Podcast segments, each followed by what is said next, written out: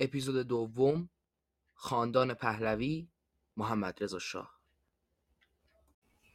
پس از تبعید رضا شاه این بار نوبت فرزندانش بود تا بیان و قدرت رو به دست بگیرن. محمد رضا شاه پهلوی در 25 شهریور سال 1320 تاجگذاری می‌کنه.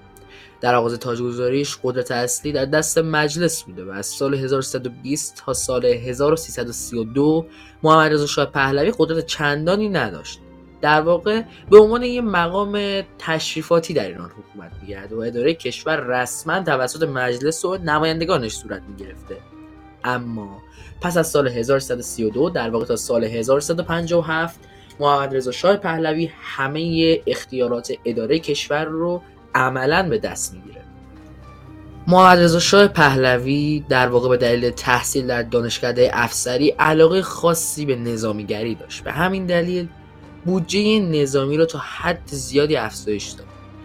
نگفته نمونه که قدرت گرفتن ایران و افزایش بودجه نظامی با سیاست های آمریکا هم بود. در کشور آمریکا نیکسون که رئیس جمهور این کشور بوده نظریه دو ستونی رو ارائه داد. بر نظریه باید در منطقه خلیج فارس دو قدرت اقتصادی و نظامی پایریزی می‌شد. بر اساس نظریه نیکسون میبایست ایران نقش نظامی و عربستان نقش اقتصادی رو در منطقه بر عهده می‌گرفت. ایالات متحده برای اجرای این تئوری تلاش زیادی کرد تا ایران رو به کشور قدرتمندی در منطقه تبدیل کنه.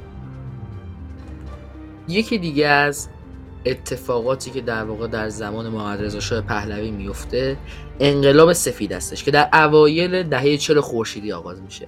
و مهمترین نتیجه و دستاورد این انقلاب تقسیم اراضی میان کشاورزان و در واقع از بین بردن سیستم خانها بود. در این میان برخی از کارکردهای انقلاب سفید با مخالفت روحانیان مواجه میشه.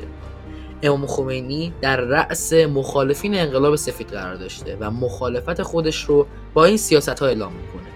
مخالفت علنی امام با سیاست های محمد رضا شاه پهلوی در قرارداد کاپیتولاسیون علنی میشه. و بر طبق این قرارداد تمامی نیروهای نظامی آمریکایی در ایران از مسئولیت قضایی برخوردار بودن. در واقع به این معنا بوده که در صورت ارتکاب به جرم نظامیان آمریکایی محاکم قضایی ایران از رسیدگی به جرم آنها ممنوع شدن. این قرارداد خشم امام برمیانگیزه و در واقع مخالفت سریح خودش رو با این قرارداد اعلام می‌کنه. و در پی افشاگری های امام حکومت پهلوی هم اون رو به عراق و پس از اون به فرانسه تبعید می‌کنه. امام خمینی از سال 1342 تا سال 1357 در تبعید بود. در پی تلاشهایی که از سوی امام خمینی در خارج از کشور و نیروهای مخالف در داخل ایران صورت می گرفت سرانجام در 22 بهمن ماه سال 1357 حکومت پهلوی سقوط کرد و جمهوری اسلامی ایرانه که میاد و جایگزین اون میشه. سلطنت محمد رضا شاه پهلوی هم در تاریخ 11 دی ماه سقوط می‌کنه و ایشون هم مدتی رو در مصر زندگی کردن و سرانجام هم در 5 مرداد ماه 1359 در سن 61 سالگی در اثر بیماری سرطان درگذشت.